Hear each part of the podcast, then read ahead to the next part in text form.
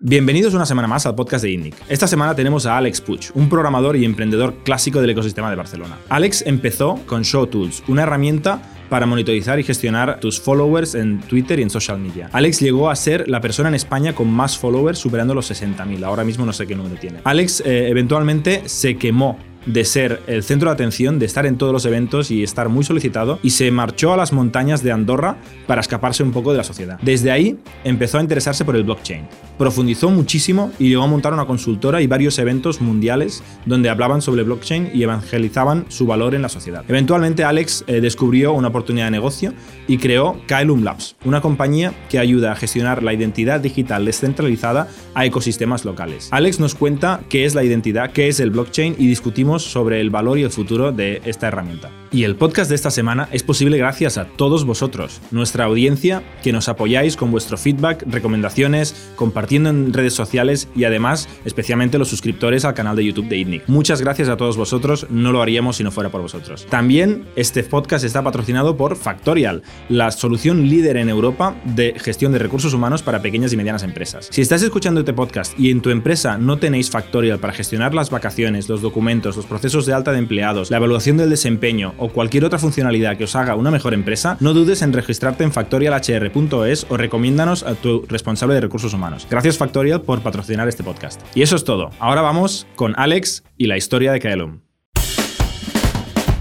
Bienvenidos a Startup Inside Stories de ITNIC, un podcast donde hablamos de startups, negocio y tecnología. Bienvenidos una semana más al podcast de ITNIC. Hoy estamos con Bernat Ferrero. ¿Qué tal, Bernat? ¿Qué tal, Jordi? Y con Alex Puig, Hola, programador, como has pedido que te presente, emprendedor y una persona con mucha experiencia. ¿Cómo estás, Ah, Alex? Yo soy alguien que hace cosas. Alguien que hace cosas. Muy está. bien. Pues oye, Alex, te conocemos de hace muchos años. Eh, y antes comentábamos con Bernat que, que tenemos como memorias tuyas distantes y luego como un pequeño hueco en la historia. Y ahora estás volviendo fuerte con un proyecto que llevas pues un, un año y pico con él, ¿no? Correcto. De, de- de hecho, yo empecé con temas de, de redes sociales. ¿De dónde sales? ¿De dónde sales? Venga. Mi, mi especialidad. Yo, yo antes siempre me definía como alguien que soy, soy muy bueno en mi especialidad y estoy rompiendo con ello, ¿eh? pero mi especialidad es no, no ganar dinero. Vale. Es un don, porque básicamente siempre me dedicaba a hacer cosas mucho antes de que nadie las hiciera. O sea, estaba haciendo aplicaciones para el móvil cuando mis amigos me decían, no, esto del móvil no funcionará jamás. Montesho Tools, que era una empresa de redes sociales, cuando nadie tenía Twitter y Facebook. De hecho, me acuerdo que yo era la persona en España con más followers en Twitter en ese momento. Luego llegó Enrique Dance y me quitó el título, fue el primero, pero claro, hacíamos cosas siempre mm, mm, demasiado, demasiado temprano. Y lo que consigues muchas veces es visibilidad, notoriedad a nivel personal, pero que no acompaña luego con la caja. A mí me decía, no, tú eres muy famoso. Digo, el día que entre en el banco, salga el director y me salude con, mi nombre porque sabe quién soy, eso, eso, es fama. Que te aplaudan, ya te digo yo que, que puede ser con muchos aplausos que no te dan una hipoteca ahí en el banco con aplausos. Luego, pues llegó este momento después de pues, la vida del emprendedor de arriba y abajo que nos fuimos a vivir a Andorra. Decidimos desconectar de todo, desconectar de las redes sociales, desconectar de la vida, volver a conectar con la tecnología. Me fui a Andorra y ahí es donde encontré Bitcoin hace, bueno, principios de 2012 o más o menos. En Andorra estaba Bitcoin. Y yo estaba en Andorra y vino un chico a hablar de Bitcoin justamente en una charla. O sea, yo llegué a Andorra y como te puedes imaginar no me puedo estar quieto, empecé a montar reuniones de emprendedores, técnicas y invitamos a, a dar una charla sobre Bitcoin a uno de, un emprendedor que en ese momento además vivía en Andorra. Y a partir de aquí, como el resto es historia, se diría, que luego bueno, viene otra montaña rusa brutal. El Pero... resto de Bitcoin es historia. No, no, no. Bueno, nosotros, yo, yo para mí sigo creyendo en Bitcoin. O sea, blockchain, que todo el mundo habla de blockchain, que es brutal, es una evolución tecnológica. Realmente es una tecnología mucho mejor y ahí hay mucha innovación. Se están haciendo cosas brutales. Pero si te lo paras a pensar, Bitcoin en sí mismo es, es inventar un nuevo sistema financiero paralelo. Para mí, el ser capaz de innovar y crear un sistema financiero paralelo que a día de hoy sigue funcionando sin errores, que lleva ya 11 años funcionando a, a todo ritmo y parece que es imparable, eso para mí no, no tiene precio. Es, Nuestra guerra ha sido siempre defender Bitcoin, de hecho. Llegaremos a, la cryptocurrency ¿eh? y al blockchain, pero ¿por qué no nos explicas un poquito? Has dicho que, que eras programador. Soy- soy- para. sigo siendo eres pro- programador. ¿no? sigo siendo programador. Trabajaste para un par de empresas, incluyendo Softonic, ¿Correcto? y montaste tu proyecto. Exacto. ¿Qué era este proyecto? Porque ahí es donde te conocimos por primera vez, yo creo, la, la comunidad emprendedora. Exacto, porque empezaba a hablar de redes sociales cuando las redes sociales todavía no estaban de ¿Qué moda. año era esto? Esto 2008, 2007, 2008, y ahí monté Show Tools y eran herramientas de marketing para, para redes sociales. Un SaaS, un software. Sí, correcto. Al final, o sea, em- empezó con- de la manera más tonta, porque monté un robot en casa que para conseguir más seguidores en Twitter. Lo conecté y básicamente lo que hacía era, era buscar recetas de, cocina, publicarlas en Twitter y responder a la gente. O sea, era una chorrada, pero... Y me re- recuerdo que lo dejé conectado y al cabo de un mes tenía 13.000 seguidores y gente pidiéndome caterings en Estados Unidos. Y de ahí pensé, bueno, aquí hay negocio. Y lo automaticé y ya lo, lo, lo creé de forma más SaaS, ¿correcto? Para venderlo a empresas. Pero no eran bots. Lo que, los, los seguidores no eran bots. No, Tú los seguidores- un bot para generar contenido para tener seguidores reales. Exacto. Y la, la idea, o sea, lo que hacía el sistema es buscar, buscar seguidores reales, ah, depende de los comentarios, luego los seguía o los dejaba de seguir, pero la idea es que era capaz de generar una audiencia en Twitter que era, que era realmente... En ese momento también había menos bots. Estamos hablando del principio de Twitter, donde todavía había gente normal. Y perdón por lo de gente normal que estaba en Twitter, pero es que a, a día de hoy es una locura. Y era más fácil. Ujú. ¿Y, Y- hasta dónde llegó la empresa? Am, pues eh, llegamos a levantar capital de DAD, de Rodolfo Carpentier, Ujú. en ese momento. Y bueno, tuvimos nuestras idas y venidas, sobre todo, bueno, lo, lo de siempre, problemas con los socios, pacto de socios que no existía o mal redactado, desavenencias y bueno, todos los dramas normales y corrientes de cualquier startup. Pero bueno, sí. ¿Y a nivel de negocio? A nivel de negocio empezábamos a arrancar, de hecho. O sea, y uno de los problemas principales, además, que de la inversión prometida no llegó todo, porque es principios de 2008, no, no, no solo nos afectó a nosotros y a nuestros clientes, sino también a, a nivel de inversor, a nuestro inversor, que de repente cerró el grifo porque habíamos pactado unos... no, no, no sé, pero no, no había mala, mala fe, o sea, nosotros realmente cumplíamos y seguíamos subiendo, pero cuando es el típico momento, no sé si lo habéis vivido, en el cual te vas a tu equipo y les dices, vamos bien, estamos subiendo, tenemos más clientes, mira las estadísticas, todo va bien, este mes no te puedo pagar, pero no pasa nada porque vamos bien. Y sí, sí, sí, sí que pasa, pasa de todo. Y a partir de aquí me dediqué más, durante una época, y error mío, pero estuve más apagando fuegos que realmente abriendo negocio. Y esto al, al final lo pagas, lo pagas caro. El inversor dices que era Rodolfo Carpentier. Sí. Y habíais llegado a un acuerdo de financiaciones alternativas, o sea, sucesivas. No, básicamente en base fraccionamos los pagos directamente. Pero- fraccionamos los pagos. Pero una Dijimos, ampliación cada- de capital. Sí, no, pero básicamente lo que dijimos es, pues ah, yo también era muy inexperto en este momento. De hecho, cuando levanté el capital recuerdo que me dijeron, ¿este es tu plan de negocios? Y te lo crees. Y digo, no, me lo he inventado, lo, lo he hecho a dedo. Eh, eh, que en el Excel he puesto estos números para que os gustaran, pero realmente no sé lo que voy a ganar en tres años, no sé lo que voy a ganar en tres meses, no, no sé lo que voy a ganar la semana que viene.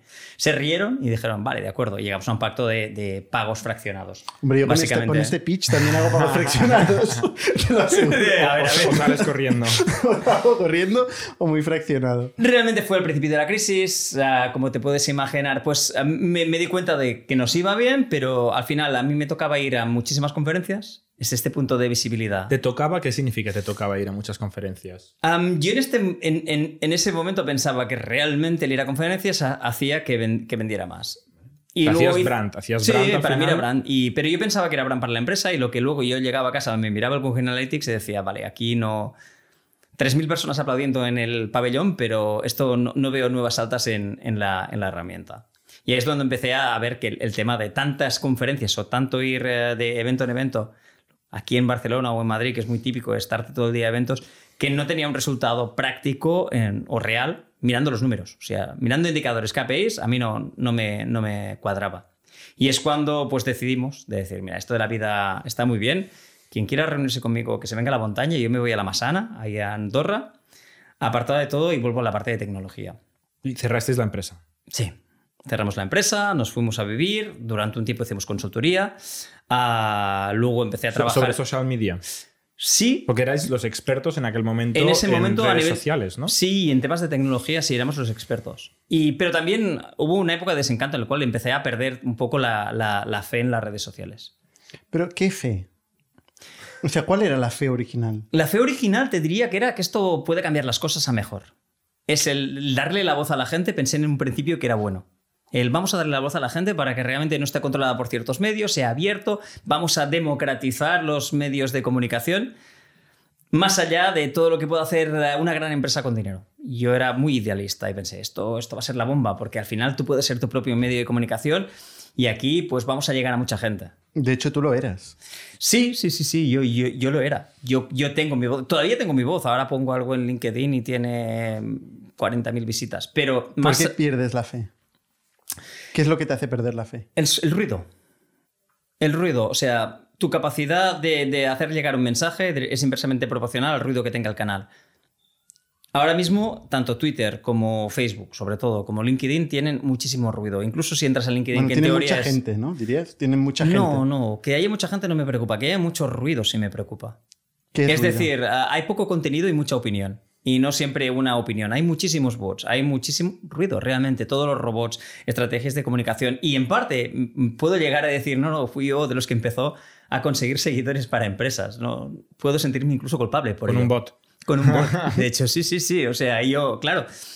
Y antes que esto, os diría que en, en 2004 empecé un proyecto que no acabó en startup, que se llama Manager Deportivo, que era una red social para gente que jugaba juntos a, ligas de fútbol. Yo jugaba a ligas de fútbol sala y monté una red social ya en ese momento. Que luego me dijeron, ¿esto es una red social? Y digo, vale, quizás sí. Y lo que me estoy dando cuenta ahora que hay poco contenido o poco pensado y se invita demasiado sin pensar a gente que se, que se pasa todo el día pues, de puerta en puerta hablando con quien sea y cuando la gente realmente interesante normalmente está en casa programando y haciendo cosas. Yo la gente mejor que conozco normalmente no está ni en conferencias ni, ni dando y mira, me estoy tirando piedras ni en podcast. Porque No, esto es- es esto es social media. Es o sea, verdad, esto es eh. un canal privado, democratizado, que ninguna gran corporación nos ha dado permiso para hacerlo. Correcto, Lo hacemos, lo, lo colgamos en YouTube, en Apple Podcast, donde sea, y quien quiere lo escucha. ¿no? correcto. Esto es bueno. Esto es bueno, pero hay demasiados y, muchas veces ah, el, tipo de personas o, la gente que va a este tipo de eventos, podcasts, no tiene la capacidad o no tiene los conocimientos reales. O sea, yo es lo que me estoy encontrando y me he encontrado sobre todo en la parte de social, me decía social media. Al principio iba a conferencias y hablaba con la gente y había gente muy maja haciendo cosas. Realmente. Al cabo de un año o dos me encontraba a, a los de siempre, a Capullos. conferenciantes. Sí. No, no, no, pero y vi, vi ese cambio. Vi gente que empezó a creerse a sí misma. Y dejó de hacer cosas, porque ¿para qué hacer cosas si ya soy bueno? Y vi la actitud de, de, de hombre, Alex, ¿qué tal? No sé cuántos. Ah, hey, tío, ¿qué tal? ¿Cómo estás? Ya ves, qué suerte tienes de verme, tío. Vete a la mierda. Y, este- y todo este ruido. El, el- yo es que soy, para que os hagáis idea, yo soy muy de leer contenidos prácticos. Yo me pongo un vídeo de YouTube y me lo pongo a 1,5 para consumir rápido y aprender. Y todo lo que no me haga aprender, pues lo quito los 5 minutos. Me, me aburre muchísimo. Quiero que tenga chicha, que tenga contenido. Quiero gente con experiencia que me cuente su experiencia. No gente que me diga, he leído por ahí o... Ahora, por ejemplo, con el tema de blockchain NFTs, no puedo. O sea, me paso el día leyendo opiniones de gente sobre, sobre blockchain cuando yo mismo, que llevo 8 años con ello, De hace un par de podcasts. ya, ya, pero yo, yo- yo- yo reconozco que, que muchas cosas voy perdido. Hay tanto, están, está creciendo tan rápido y los que nos dedicamos a programarlo, vamos, muchas veces no lo vamos a reconocer, pero vamos perdidos. Y sabemos Pero ¿y mucho no, más, te- ¿eh? ¿no Pero... crees que pasa un poco en todo? Sí, decir, totalmente. ya no en social media, o sea, en cualquier cosa, ¿no? Totalmente. O sea, la gente, cuando se, se convierte en popular o tal, aparece gente de todo tipo, ¿no? Con todos los grados de expertise posibles. En programación esto pasa. O sea, Totalmente. Todo el mundo publica código. Mm, Malo, bueno, todo el mundo comenta código. Mm, Bien, mal, ¿no? Hacen bootcamps. Se hace de todo. Hay mucho ruido, podrías decir. Pero tú sigues a alguien, a una persona X que te merece el respeto, y puedes ver lo que está escribiendo, lo que está diciendo. Y si hubiera menos ruido, mucho menos ruido, sería muy fácil encontrar a esta persona. Pero es difícil.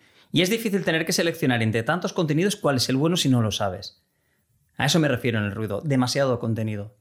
Nosotros hemos visto, y no voy a dar nombres, por cierto, porque ya veo por dónde vas y me vas a preguntar, no voy a dar nombres, pero a mí me ha pasado con un máster de blockchain, en el cual yo no quería participar, que el profesor, recuerdo que era un filósofo, creo, y después de hablar media, para- media para hora con él, le dije, pero si tú no tienes ni idea, y me dice, ya, pero la gente lo paga. Y esto para mí es ruido. Es gente que está vendiendo cosas que no sabe hacer. A veces dando charlas o a veces dando consejo profesional. Y otra vez, la gente que realmente vale la pena está en casa programando o en casa en la oficina, donde sea. Está haciendo cosas. Está compartiendo y cuando comparte, comparte experiencia. Y 10 minutos de este tío valen más que dos horas de contenidos completamente de... Porque yo lo que veo normalmente pues en canales de YouTube es gente que se acaba de leer un, un tutorial, se acaba de leer un artículo, sale a comentarlo. Pero igual aporta valor a la gente que está en la fase de entrada. Porque hay muchas fases. Lo bueno de que haya más información y más información. Yo creo que no, es malo que haya más contenido. Hay más bueno y más malo, pero hace falta contenido para todas las fases de conocimiento. O sea, nosotros, por ejemplo, nos dicen en el podcast de INDIC, em, sois muy técnicos. O sea, habláis con siglas todo el rato, no os entendemos. Me estoy comportando yo. De momento sí, me, espérate siempre me meten bronca y me estoy portando muy bien. hoy. Claro, y nosotros decimos, a ver, es que nosotros no estamos en la fase, no, no somos los que hacemos los vídeos de YouTube de cómo, qué es el CAC. O qué, ¿Qué es una el- startup? ¿Qué es una startup? O sea, hay otra gente, por suerte, por suerte, Hmm. hay otra gente generando este tipo de contenido. Entonces hay contenido para todo el mundo. Y eso es bueno que, yo creo que es bueno que maduren los canales de distribución de contenido. Cuando un cliente llega a nosotros con un tema concreto de blockchain que quiere hacer, está más confundido o más perdido o más engañado que otra cosa. Pero eso con todo en la vida. Sí, con todo en la Con vida, cualquier en, general, porque estos canales de tan generalistas les, les dan una idea de blockchain o de las criptomonedas sobre todo, o de DeFi o de los NFTs, que cuando hay que aterrizarlo es muy difícil. Al final todo el mundo es, tengo un primo que hace webs y todos sabemos lo complicado que puede ser, ser hacer una web bien hecha. Bueno, con hoy no. todo Hoy- lo hoy que... es bastante fácil hacer una web.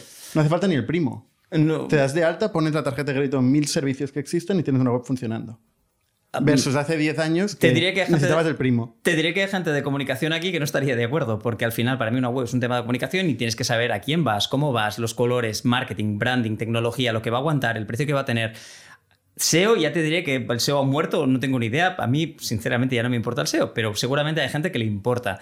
A promoción, a canales de promoción. Hay mucho. O sea, realmente, cuando vas a hacer un proyecto web y realmente quieres hacerlo bien, el unit testing, la escalabilidad, la alta disponibilidad, todo. Bueno, depende de lo que quieras conseguir. Depende de lo que quieras O conseguir. sea, esto es lo más importante. Más que todo eso es qué quieres con esta web, ¿no? Exacto, ¿qué quieres con esta web? Y el qué quieres con esta web, normalmente me viene gente que han oído generalistas que dicen, yo quiero esto. Y normalmente cuando hablas, después de hablar con ellos y perder casi dos, tres horas de reunión, te dicen, vale, no, no, esto no es lo que quiero. Yo lo que necesito realmente va por aquí o por aquí.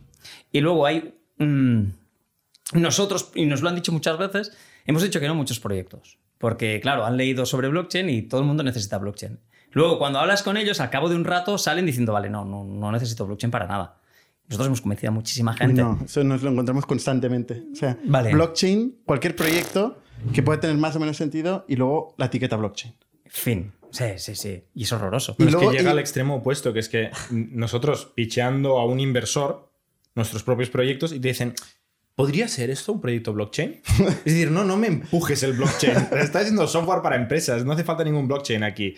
Dice, ya, pero es que yo creo que si hubiera un blockchain aquí, subía la valoración, ¿no? Claro. Y dices, a ver, si y tú algo de quieres, inteligencia si tú quieres crear blockchain, o no sé, Sí, ponle sí. algo bonito. Pero la verdad es que todo este ruido hace que pues, nosotros perdamos muchas horas de reuniones con clientes para al final tenerles que decir que no. Oye, una cosa, y, y volviendo a Shoe Tools, o sea, no, no, no acabo de entender el, el- el argumento este de decir, no, no encuentro pasta o no me da pasta el inversor con el que había pactado, cierro. O sea, y con buenas métricas. O sea, esto, no, esto me explota la cabeza. Ah, A mí, racionalmente. o sea, no buenas métricas, no puedes pagar sueldos, Pero no hay más no tienes inversores. equipo, te pero había quedas, te ingresos. quedas solo. Había ingresos. Había ingresos, pero no daban para todos. Pero había buenas métricas y había más inversores. En ese momento todo el mundo dejó de invertir. Fue principios de 2008, cayó todo el tema de, de- de la... A nivel mundial hubo la, la famosa crisis y se paró todo, de hecho. Ostras. Y fue, o sea, fue, fue una conjunción de problemas con los socios, a dejar de pagar sueldos. O sea, realmente es como la tormenta perfecta en la cual de, de repente, y visto en perspectiva, seguramente tenía alternativas. No te digo que no, ¿eh? En ese momento estás ahí en medio, te van cayendo hostias como panes por todos lados de todo el mundo, porque al final tú eres el responsable. Y, y te lo tomas a pecho y dices, no, no, voy a responder, voy a sacar esto adelante. Y cuando estás haciendo la parte comercial, pues la tecnología no avanza. Luego dices, mierda, la tecnología, luego no vendes. Cuando tienes una tecnología que funciona, nadie te la ha comprado y has perdido dinero. Luego, Antes, Alex, has, has dicho la palabra pacto de socios. sí. Eh, no es el tema, pero como inciso, o sea, ¿qué, qué tendría que haber tenido el pacto de socios para no tener los problemas que tuviste con Show Tools? O sea, ¿qué has aprendido a nivel de pacto de socios? Yo, para mí, que tiene que ser draconiano, que tienes que sentarte con el otro y decir, vale, nos llevamos bien. Si mañana yo me voy a la cama con tu mujer y te deja por mí, ¿qué hacemos? Porque esto tiene que estar aquí escrito. Que si tú y yo nos no- llevamos no a tenemos, muerte, ¿eh? Bernat, lo de la mujer no lo tenemos No, en el mira. pacto. o nos, o nos lo contáis. Pero es igual. Al final es, ¿qué pasa? ¿qué pasa? O sea, en lo bueno y en lo malo. Porque en lo malo, en lo malo más o menos incluso lo veo fácil, pero luego cuando las cosas van bien... Pero, Pero, para- ejemplo, o sea, ¿qué pasó que tendría que haber estado en el pacto de socios? ¿O qué tendría que haber estado en el pacto de socios para que no hubiera un conflicto? En nuestro caso, por, por ejemplo, levantamos capital y a la que entró capital, pues no teníamos puesto que, que el capital realmente, o sea, ¿para qué se va a utilizar este capital? ¿vale? Y cuando firmamos el pacto de socios con levantamos capital, una de las cosas que tenía que poner es que el capital era para conseguir, para avanzar y conseguir nuevos clientes, no para pagar no viejas deudas, sino sueldos no pagados. Porque como emprendedor, pues mira, te, lo siento, pero te jodes. O sea, si no has cobrado unos meses, no has cobrado unos meses. Cuando entra un inversor, no te va a poner pasta para que te pagues los meses que has estado trabajando sin... Y esto, por ejemplo, no lo teníamos puesto. Pero esto protege al inversor en este caso, ¿no? Bueno, no, protege, no a al- ti. pro- protege al proyecto. Si a mí pues, me entran 100.000 euros, de estos 100.000 dedico 20.000, en lugar de hacer crecer el proyecto y pensando en el largo plazo, me protege, me los doy a mí, esto, no o sea, estoy sueldos, protegiendo. sueldos y expectativas de los fundadores. Correcto. Con el dinero de la empresa, básicamente. Porque tú tenías Sí, más sí. fundadores, o sea, más socios. Sí, sí, sí, éramos. Empecé la, la empresa yo en Softonic, pero había dos socios más. Y aquí empezaron todos los problemas porque, bueno, y luego Vale, o sea, una final- persona se fue a vivir, teníamos. ¿Qué pasa si una persona se va a vivir a otra ciudad y de repente pues dice, no, pues yo voy a hacer que no llego, voy a hacer a media jornada otro trabajo? Mil cosas, realmente no Todo teníamos es- nada por escrito. Es clásico. o sea, Ya, es muy clásico. Vidas distintas, modos distintos, luego llega el típico día que dices, ostras, pues yo quiero que si al final en una ronda, pues la, la Presid, mis padres han puesto dinero, deberíamos devolvérselo. Mm, No, no podemos. Ah, muchas cosas. ¿Cuánta pasta levantó? El proyecto en este momento creo que levantamos 150.000 euros. Ahora no recuerdo muy bien, ¿eh? diría que eran 150.000. Para los estándares de hoy esto es nada. Nada. Para los estándares de hoy, esto es. En aquel momento era pasta. En el, que el momento era pasta. Cuando además había 13 muchas menos años, rondas. 13 años. Claro, había muchas menos rondas, no había. Igualmente, o sea, no servía de nada, porque recuerdo que, que nos salió la competencia. Alguien en Estados Unidos vio lo que hacíamos, dijo, "Eh, qué chulo, vamos a copiarlo. Les dieron 13 millones de dólares para empezar. No recuerdo cómo se llamaban. Estoy intentando recordar, hace, es Sí, una, sí, es una sí. vida anterior este mundo, ¿eh? Sí, sí, tools pero era una de estas hot suit, creo, una de estas súper conocidas que empezaron a. Hmm. Eh, claro, competir así no es nada fácil. ¿Tú crees que con este concepto de, de ser el- la persona en España con más followers de Twitter te pasó lo que estás describiendo? O sea, ¿te creías el rey del mambo y te volviste un poco loco y por eso luego te fuiste a las montañas? ¿O no tiene nada que ver? Pues puedes. Que yo estoy leyendo una especie de, Pues puede ser. de terapia de imagínate que pasa esto, ¿no? ¿Te, No, te pasó no, a ti esto? no. Ah, yo, yo- yo llegué a un momento, o sea, no es que me mirara y me cayera mal ni nada por el estilo, pero sí de cómo coño he llegado aquí, qué me ha pasado. O sea, realmente yo soy un tío normalmente muy cerebral. Yo soy poco emocional en el sentido de que pienso y actúo. Y de repente, est- esta vorágine era. Yo soy el. A mí me conocen como el hombre de los planes. Tengo el plan A, el plan B, el plan C y así hasta los que quieras. Y me paso el día elaborando distintas alternativas por si para cuando fallen los planes. De repente no tenía planes, había ido como sobre la marcha, solo sobreviviendo. Te dejaste arrastrar. Totalmente. Cierra la, cierra la empresa, mm, los cofundadores desaparecen, el dinero desaparece Bueno, se gasta. Y te vas a, a Andorra. sin, sin deudas. Sin deudas, ¿vale? O sea, algo bonito. ¿Teníais empleados? Sí, pero al final, cons- bueno, a base de, de, de esfuerzo conseguimos pagar todo lo que se debía, ¿Vale? que era poquito. Al final, al final la caja tienes que tenerla. Consejo para, hablamos, consejo para emprendedores, olvídate lo demás. con- Caja, caja, caja. Y pacto de socios. Sí, y pacto de socios. Y a la montaña. Y a la montaña, y nos tiramos a la montaña. A- ¿Hacer qué? Seguir con la, la parte de tecnología. Al principio bastante consultoría en temas de redes sociales y poco a poco empecé a trabajar, pues em- descubrimos Bitcoin, empecé a trabajar con algunos proyectos relacionados con blockchain, empecé a, a a picarme la curiosidad, empezamos a montar eventos, bastantes. Montamos el primero en Andorra, donde vino... Recuerdo que vino el vicepresidente de la Reserva Federal a hablar de Bitcoin 2000... ¿Americana? Sí, sí. Y vino un economista de la Comisión Europea, hemos traído incluso a, a ministros de, de finanzas. Y esta gente la invitabas tú a Andorra. Sí, esta Es gente decir, la te invité- pago el billete, Sí, sí. te vienes aquí. Esta fue la primera conferencia que es en Andorra. Luego hemos montado en Madrid, en Perú, en Londres, dos o tres, en O sea, Bruselas. por, por haberte cansado de los eventos no está mal. No, básicamente una de las cosas que aprendí es lo de entrar demasiado temprano. Y lo que aprendí es donde hay negocio cuando entras temprano es el más en la parte de consultoría y en la parte de los eventos, en la formación, mucho más que en montar un proyecto. Esta fue la, la lección, por lo tanto lo que hicimos es organizar eventos. Yo normalmente ni hablaba en estos eventos, nosotros traíamos a gente y montábamos todo el evento. ¿Vale? Y luego nos contrató la Comisión Europea para montar un workshop en Comisión Europea. Montamos uno sobre... ¿Y ¿Esto ah, era una empresa o eras tú solo? era una empresa, ¿no? Era no, una empresa. Mi, mi mujer y yo, los dos, y de, de hecho estábamos los dos. Y éramos capaces de montar eventos en todo el mundo. Y pues nos contrató Comisión Europea. Hicimos uno para Naciones Unidas sobre democracia y blockchain, por ejemplo, relacionado con temas de identidad digital. Nos dedicamos a, pues, a viajar bastante y a, adquirir conocimiento. A hablar mucho de la parte de economía, a entender que es un banco, que parece que todo el mundo tiene claro que es dinero y que es el banco. Yo, cuando descubrí Bitcoin, lo primero que pensé es, vale, de acuerdo. No sé si entiendo Bitcoin, lo que tengo claro ahora ya es que tampoco entiendo lo que es el dinero. Es, vale. Jack, Jack Shaving, ¿no? Vamos. Vamos a entender cómo funciona el mundo. Vamos a entender cómo funciona el mundo. Y, y- y ahí estuvimos pues bastante tiempo haciendo proyectos para otras empresas, para terceros, la parte técnica, haciendo las conferencias. La parte técnica significaba que implementabais blockchains para Sí. que la gente hiciera transacciones o wallets o DAOs o lo- no sé, Sí, lo que un, hacíais. un poco de todo, pero nosotros, nuestra especialidad era más en el, en el código bases, entender protocolo, por ejemplo, Bitcoin a bajo nivel, para decirle qué es lo que tiene que hacer para utilizar. O sea, a mí me, me venían con un problema concreto y yo les daba una solución. ¿Un ejemplo? Es difícil, es, pero, por ejemplo, ¿cómo, cómo transferir una propiedad utilizando Bitcoin, por ejemplo, entre, entre Europa y Estados Unidos? Una propiedad, una casa. Podría ser una casa, podría ser cualquier cosa. Había una tecnología que se llama Colored Coins, ahora lo llaman NFTs, pero en este momento ya estábamos haciendo NFTs, por ejemplo, que era representar una propiedad. ¿Cuál era la solución a nivel de, de, pues, pues, por ejemplo, pues hacer compra-venta de bitcoins? Yo compro los bitcoins aquí, los envío, los vendo ahí, bloqueo órdenes de compra y venta. Estos bitcoins, ¿cómo se tiene que hacer? A nivel del wallet, pues cómo hacer para que sea seguro, la parte de multifirma. Hay muchísimas cosas. Había gente que se dedicaba pues, a exchange, a mercados, que nos pedían módulos concretos dentro de la parte de, de- de su sistema. De cómo crear más liquidez, más liquidez en un mercado, cómo, bastantes cosas. Muy variadas, de hecho. Y el hecho de que estuvieras en Andorra, que estuvierais en Andorra, mm, era un tema individual vuestro. O sea, no, no hacíais cosas para empresas andorranas principalmente. Lo intentamos y no, no funcionó. No cuajó. No O cuajó. sea, realmente estabais trabajando en remoto. Sí, Desde las montañas para clientes de todo el mundo, como estabas diciendo ahora. ¿no? Exacto. ¿Por qué Andorra? ¿Y por qué no? O sea, yo buscaba un sitio en la montaña que fuera bonito y claro, todo el mundo me decía, "Ah, no, vas para, para no pagar impuestos. Y digo, ¿qué impuestos? Si, no- si no tengo dinero. O sea, que acabo de venir a cerrar por- una empresa, por- no por tengo si nada. Acaso, por si acaso llegas a tener. Eh, Sí, llego a tener, sí, pero Bienvenido. realmente no, no, no era el caso. Era, era, buscábamos un sitio apartado donde la calidad de vida fuera alta. O sea, Andorra, la calidad de vida es brutal, la seguridad es impresionante. ¿Qué significa calidad de vida? Es brutal. No te desplazas, eh, todo es muy barato. Comida, bebida, etcétera. Ah, Tiene muy buenos servicios, desde guarderías a cualquier cosa que se te ocurra. Realmente la calidad de vida en general es muy buena. Vives muy tranquilo. Vives muy, muy, muy tranquilo. También, claro, no hay eventos, no hay nada, por lo tanto te lo- te lo tomas mucho con más calma. A mí me gusta mucho hacer deporte, salir a correr por la montaña.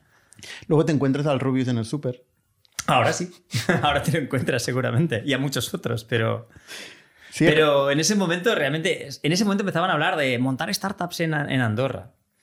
O sea. Bueno, hubo, hubo una especie de entidad, ¿no? Startups Andorra o, o Sí, algo así sí, sí. Que, que promocionaba esto, ¿no? O sea, yo me acuerdo de ver anuncios de monta tu startup en Andorra y todas las ventajas fiscales y legales que tenía esto. Sí, sí, no lo recomiendo. La verdad, después de vivir ahí bastante tiempo. No lo Como calidad de vida muy bien, pero realmente para hacer negocios no, no es un buen país.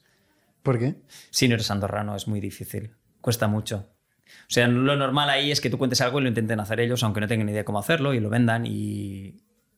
Es muy difícil. Es un sitio pequeñito y está muy bien controlado. Entrar es complicado a nivel de negocios. Está protegido por los insiders. Correcto. ¿Tú eres incluso- andorrano ya o no? ¿Eh? ¿Tú eres andorrano No, ya? no, tienes que estar 20 años viviendo en Andorra para Ostras. ser. Sí, sí, no, no, no. De hecho, claro, dicen que es una democracia, pero creo que el 15% de la población puede votar. para que te hagas una idea. Claro, pero son 70.000 personas. O sea, es muy pequeñito Andorra.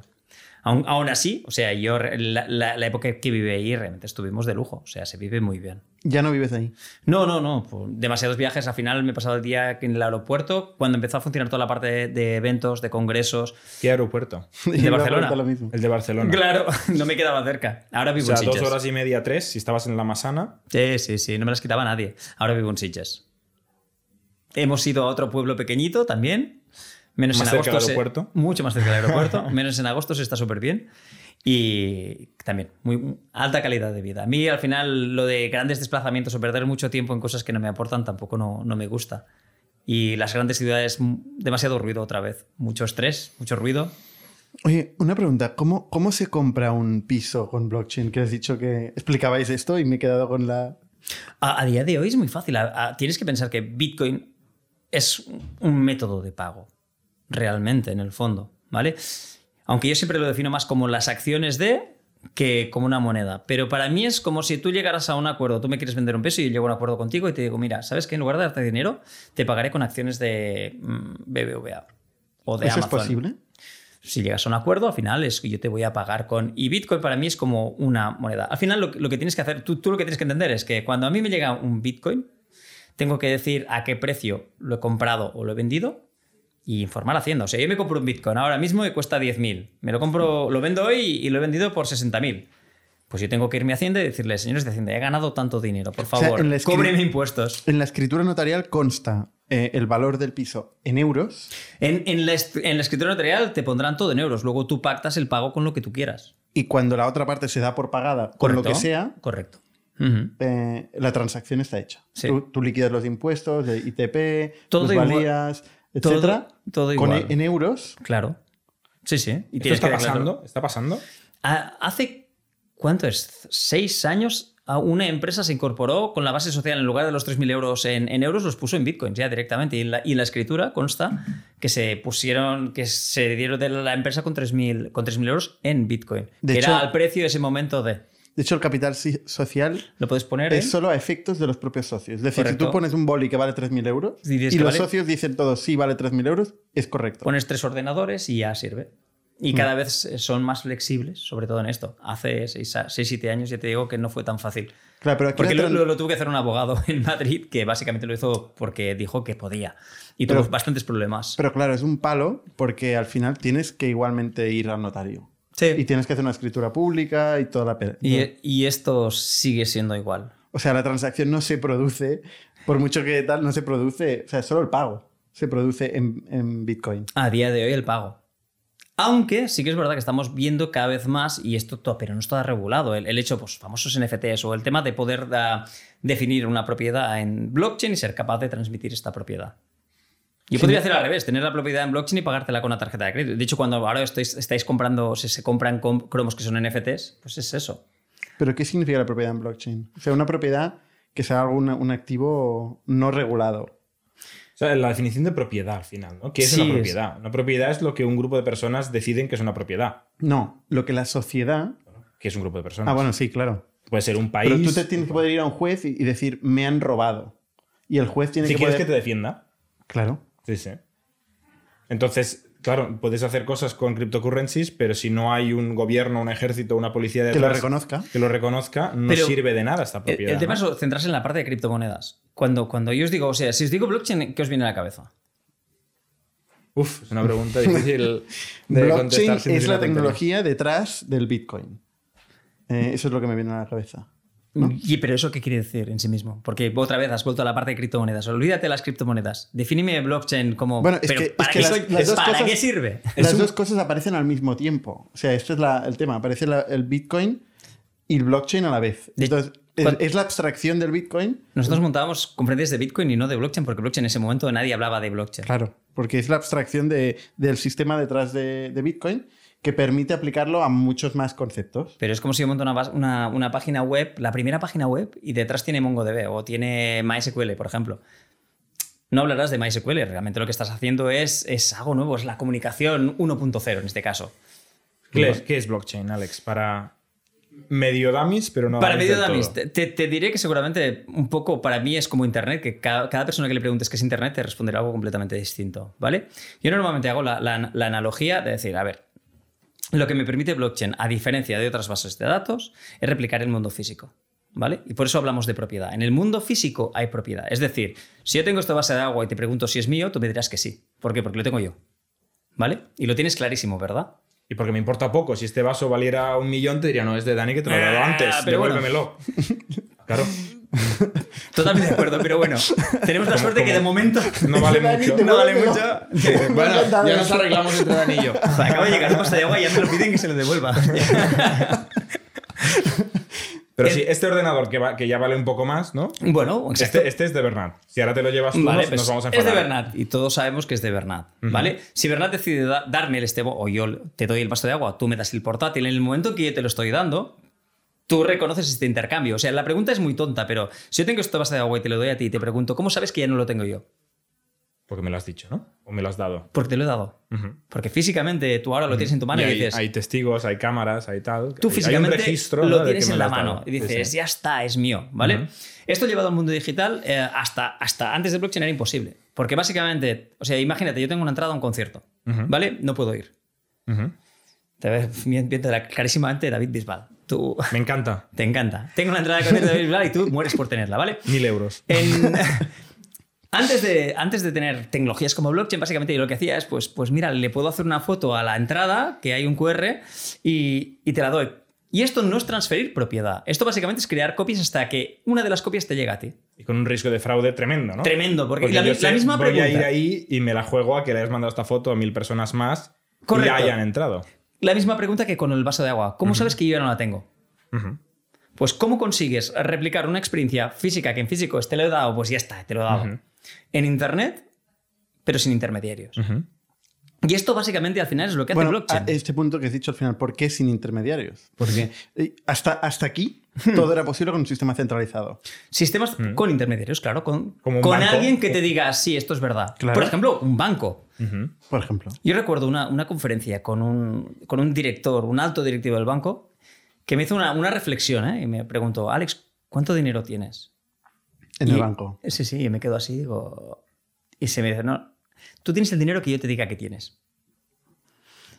Es una reflexión sobre para que entendamos qué es el dinero y cómo funciona. Y claro, ahí me quedé como, es verdad. Básicamente el Vaya power move que te hizo, ¿no? Ahí Joder, me, me te- dejó, me dejó roto. Me quedé pensando mucho rato, pero lo- luego lo, lo piensas y en realidad, cuando, Sí, sí. cuando yo digo, te, hago una tra- te envío dinero, es mentira. Básicamente, yo lo que voy a hacer es pedirle a, a un tío que dice que tiene mi dinero que por favor, si es tan amable, que, que te lo envíe a ti. Y él hace un cambio, apunta esto, está aquí. ¿Vale? Si en lugar de tener este intermediario tenemos una base de datos, imagínate, es Internet con sistema operativo. Es decir, Internet tiene su propio sistema operativo, que vendría a ser el kernel de blockchain, y luego tiene un disco duro compartido, que es el blockchain en sí mismo, la base de datos. ¿Vale? Pero esto es abierto, compartido. Y en, y en este espacio compartido por todos, pues hay un espacio donde hay representada una propiedad que puede ser cualquier cosa y donde hay un número, que ese número es mi clave pública. Es decir, el propietario soy yo Tu identidad. mi identidad. Cuando yo, por ejemplo, tengo la entrada, la entrada válida para entrar al concierto de David Bisbal está ahí, ¿vale? Y tiene su código, su tal, tal, pero pone propietario, esta dirección pública. Quiere decir que solo yo con mi clave privada puedo irme ahí y cambiarle el propietario. No tengo que ir al banco. No, te- no tengo que, que- Este cambio, no tengo que irme al banco a pedirle que lo haga. ¿Vale? Claro, yo cuando voy y hago el cambio y digo, vale, ahora es tuya, Tú, igual que en el mundo físico, te vas ahí, miras y dices, sí, es mía. Y además la puedes demostrar. Luego te puedes ir tranquilamente a la entrada al, al concierto con tu entrada, que en realidad es tu clave privada para demostrar que eso es tuyo, y utilizar ese, ese, ese asset digital. Sin ningún intermediario. Realmente todo es peer-to-peer, entre tú y yo. Yo luego puedo programar que yo te hago el cambio si tú me pagas tanto. Yo luego programar que esta, pues, esta acción pues, es de los dos. Lo que me preguntabas, ¿qué tipo de proyectos? Pues un, un asset, que podrían ser, ahora mismo se están haciendo acciones de empresas, se está haciendo de todo, pero que este asset, pues, ¿de quién es? Pues de, hay una empresa, pues tres, de tres personas. Pues yo puedo programar que para hacer un cambio sea necesario dos de tres. Claro, pero en el momento en que estás programando esto, estás actuando como ente central. No, porque realmente lo que hago es programar ese asset. Una Bueno, vez, tienes una poder vez, sobre el protocolo. Una vez está programado, yo ya no puedo cambiar nada. Bueno. Es decir, no, no, no, ya no lo puedo cambiar. Porque lo que estoy creando es un recurso único que tiene una, una programación. Básicamente, pues. Porque el código en sí está en el blockchain que es público. Exacto. Y la No- única manera de, de no hay un interactuar. juez del no hay un juez. código. Pero la bueno, única pu- manera de hay interactuar forks. con el código. hacer un fork. Exacto. Sí, podrías, podrías hacer un fork. Como ha pasado. Al, al- al final, el protocolo de consenso es cómo nos ponemos de acuerdo en lo que es verdad. Exacto. Por tanto, si hay mucha gente que no está de acuerdo en lo que es que eso es la verdad, cuando digo eso me refiero a la base de datos que hay en blockchain, ¿vale? Si no estamos de acuerdo, pues hacemos un fork. Temas que convenzas a suficientemente gente para que realmente tenga sentido, ¿no? En todos estos años, bueno, pasó con Ethereum Classic y al final pues se quedó casi en nada. Y creo de Bitcoin Forks hay ciento de la madre, pero que al final funcionen y sigan mm, liderando lo que se vendría a ser el consenso de protocolo, al final es cómo nos ponemos de acuerdo en que eso es verdad. Ujú. Tú puedes hacer un fork de la verdad, igual que podrías hacer un fork de un banco si quisieras. De repente tú dices que eres Santander 2 o Santander Classic y te montas tu aplicación móvil. Si la gente se lo cree, Esto suena mucho a Kaelum, ¿no? O sea, esto nos lleva a la creación de Kaelum en algún momento de esta consultoría. Correcto. Aprendéis todo esto, lo explicáis a medio mundo Correcto. y tenéis una idea de negocio. De hecho, ha madurado el ecosistema. ha madurado el ecosistema, es hace 3-4 años y, y el- claro, nosotros no- nos damos cuenta, o yo me doy cuenta sobre todo, que, que principalmente lo que estábamos haciendo, más allá de todo el hype de blockchain, de tecnología, nosotros lo que hacíamos era identidad digital y procesos. Que te decía de, pues un proceso. ¿Cómo hacemos un cambio de nombre de esto? Pues demostrando la identidad de dos personas. Identidad entendido como clave privada. ¿Pero qué puede ser identidad? Empezamos a indagar en sistemas de identificación y al final, es decir, hacemos identidad y procesos. Y se me ocurre, ¿por qué no monto un blockchain a nivel estatal, a nivel España? Pues vamos a montar un blockchain solo de identidad digital. Sin criptomoneda. identidad eh, real de las personas físicas que participan o identidad eh, un- Digital. digital, un ID anónimo. Me encanta esta pregunta. De, de hecho, te voy a preguntar, así como cuando empecé con el tema de Bitcoin, descubrí que no sabía lo que era el dinero, cuando me metí en temas de identidad, descubrí que tampoco. Si te pregunto otra vez, es una pregunta muy, muy chunga, por cierto. ¿Qué es identidad? A ver, la identidad eh, es un identificador único asociado. Bueno, porque sí, por, por definición. Me estás hablando de un carnet de identidad, no por de una definición estás identidad. hablando de unicidad. Mm, de- en un conjunto de elementos. Me estoy metiendo en un jardín yo solo. Sí, ¿eh? sí, es, la identidad- una trampa. Yo sé que es una Es- es trampa. una- es- es una- es una etiqueta. Es una fondo. etiqueta. Es como lo llamamos a una cosa. Sí, pero re- realmente, o sea, cuando vamos a. O sea, aquí otra vez. empiezas con. Ah, identidad digital, un email y un password. Aquí viene el filósofo ese, Sí. explicarnos qué es la No, es normal que haya filósofos en el blockchain. no, no, no, no, es con tantas preguntas. de No hay, no hay- no hay otra. Y al final, una de las definiciones filosóficas de la identidad es que tu identidad es cómo te relacionas con los demás. Tan difícil, eh, o tan sencillo, o tan difícil como esto, es cómo te relacionas con los demás. Y tu identidad, yo más o menos veo que hay tres maneras de conseguir una identidad. Una es, como tú dices, un número único. Alguien te obliga a tener un número. Estamos hablando de un estado. Te dice, este es tu número. Pero O asociado a una persona física, a un individuo. asociado a una persona física, Que, que o esto una es, empresa, Es, la gracia coche, del Bitcoin, ojo. o un ¿eh? coche. La, la gracia y la proliferación del Bitcoin viene porque eh, tu, tu- tu identificador único no tiene por qué estar directamente relacionado con tu persona física, con tu individuo. Y de hecho, el tema está, por ejemplo, en Bitcoin normalmente no tienes un identificador único. Yo, por ejemplo, que pone que un Bitcoin está asociado a una clave pública, yo me puedo enviar ese mismo Bitcoin a otra clave pública. O cada vez que hago una transacción voy cambiando y voy saltando de claves públicas. Sí, o sea, puedes tener N claves públicas. N, y ese es el tema, que quizá para, pues para, pu- son para tú, anónimas, para tú sentido- soy uno y para él soy otro.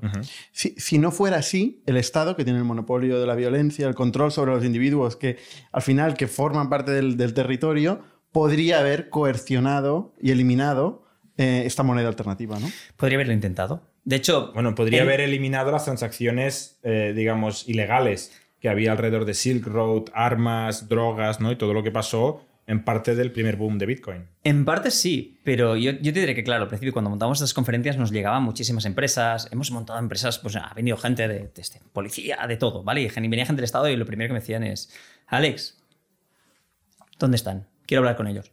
Ponme en contacto con esta empresa, Bitcoin, quiero hablar con ellos. ¿Quién es el CEO? ¿Quién decía eso? Todo el mundo. ¿Cómo A todo nivel bancos, estados, reguladores. Tenían curiosidad, ¿eh? No, no, no digo que eran espías secretos, no, no digo que la gente tenía Eso es curiosidad lo y que me te decían, preguntaba. eso es lo que te decían. No, no, no, no. Por Eh, bueno, curiosidad, por curiosidad.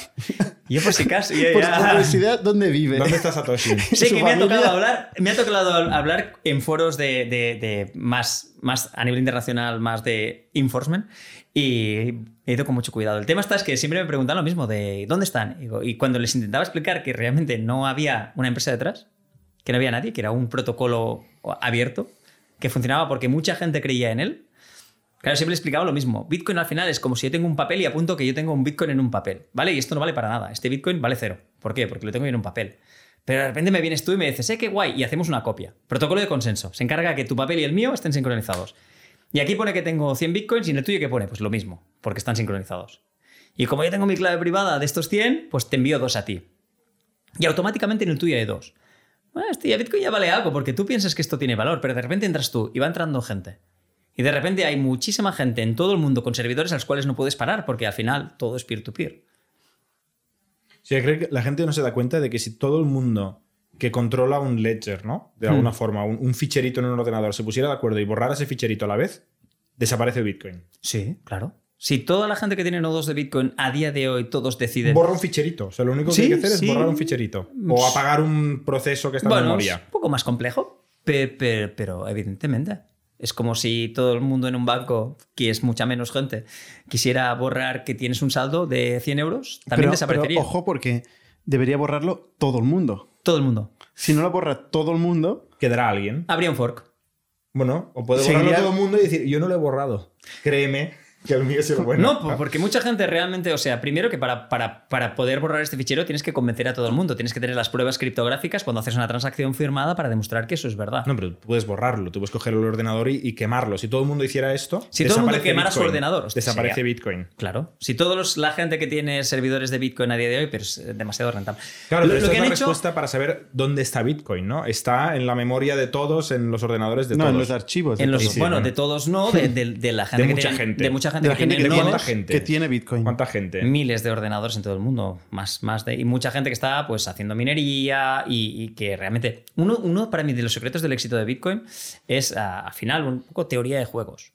Vamos a montar un sistema en el cual el hacker más cabrón de todo el mundo gane más pasta ayudando al protocolo que atacándolo. Correcto. Así de fácil. Jo, es perfecto. ¿Por qué? Porque el truco de Bitcoin es que si yo soy un hacker, soy capaz de romper el protocolo, que de momento no se ha roto, pues si soy capaz de romper el protocolo y te robo un millón de Bitcoins. Bueno, ha habido muchos robos de Bitcoin. ¿eh? Ha habido robos de carteras, pero no de protocolo. Nadie ha engañado al protocolo, nadie le ha No, mentido al no protocolo. criptográficamente. O sea, una cosa es que yo entre te- y te robe tu clave privada. O que alguien se dedique a guardar ¿Seguro? claves privadas Se- en se- un Excel y te la roben y luego, evidentemente, ahí es como si te roban tu tarjeta de crédito o tu cartera. ¿Vale? Esto es una cosa. La otra es que alguien sea capaz de romper el protocolo. ¿Qué pasa? El precio de Bitcoin va ligado directamente, igual que las, acciones de Amazon van ligado a la confianza que tiene la gente en Amazon. Pues el precio de Bitcoin va ligado a la confianza que tiene la gente en la plataforma. ¿Qué pasa si yo consigo romper la plataforma y robar un millón de Bitcoins? Que son acciones. El precio de la acción se va a cero. Por lo tanto, otra vez, mi incentivo para robar Bitcoins es muy poco. Porque al, al tal como lo robo... O sea, para romper Bitcoin, más que para, Para robarlo. romper. Para romper Claro, Bitcoin. robar de verdad, o sea, es, Sí. es una clave Bueno, privada. Si eh, ahora los si tengo no aquí en igual- ordenador y te llevas al ordenador, tienes mis Bitcoins. Exacto. Si tuviera wallet aquí. Correcto, tienes tu clave privada. Y, y todo lo que se dice, pero claro, estamos hablando de, de un ledger abierto, o sea, un libro de cuentas abierto que tiene todo el mundo. ¿A quién se le ocurre hacer nada ilegal, aunque en su momento lo hicieron, encima de esta red? Yo siempre digo, maletín con billetes sin marcar de Bueno, un no consecutivos, ¿no? Un Era- montón de gente. Sí, y, y justamente este montón de gente normalmente pues no- o han acabado en prisión o ha acabado mal. Porque Acabaron mal. Siempre han acabado mal porque es- estás haciendo algo en público. No, Es como- porque no está unido a tu identidad per- personal. Hay empresas que son capaces de linkar aproximadamente el 80% de las direcciones de Bitcoin a, a un email. Y todo- aunque y tú puedes no- tener anónimamente tienes- un millón de euros o 10 millones de Hombre, euros no, en Bitcoin. Pero cuando quieras usarlos en el mundo real, eventualmente será muy difícil que no lo vincules a tu identidad. ¿Por qué no encontrado a. Satoshi? A nuestro amigo Porque no Satoshi. usa, porque Porque no los ha usado. Claro, está abandonado desde hace un montón de años. Primero, rampas de entrada y salida. ¿Cómo sacas el dinero? Otro es que, claro, aunque tú lances una transacción en una clave privada y pública y tal, claro, la, la transacción la lanzas desde tu IP. O sea, no nos engañemos, no es tan difícil. Hay redes cada vez más seguras, te puedes ir a redes que sí que trabajan con lo que se llama pruebas de conocimiento cero, en el cual pues no hay, no se pueden rastrear y además utilizan Tor. O sea, hay redes en las cuales te diría, sí, pues mira, mm, esta red hay bien, pero Bitcoin, todo lo que se ha dicho de Bitcoin es, es completamente falso. A nivel de. el- creo que el fraude, se hizo un estudio y el fraude estaba en 0,05% o algo por el estilo. Y realmente, si tú robas un Bitcoin, es lo que te decía, está, este Bitcoin está en público y está ligado a una clave pública. Es como irte a un banco, robar un banco, coger todo el dinero que has robado, te vas al medio de la plaza del pueblo y lo pones en una caja de, de- de vidrio, de cristal, lo pones ahí, súper seguro. Nadie puede romper esa caja de cristal. Y ahí está el millón de dólares. Ves a buscarlo. Volviendo a tu empresa. Volvemos a mi empresa. No, que todavía no se ha fundado, ¿no? Todavía no se ha fundado.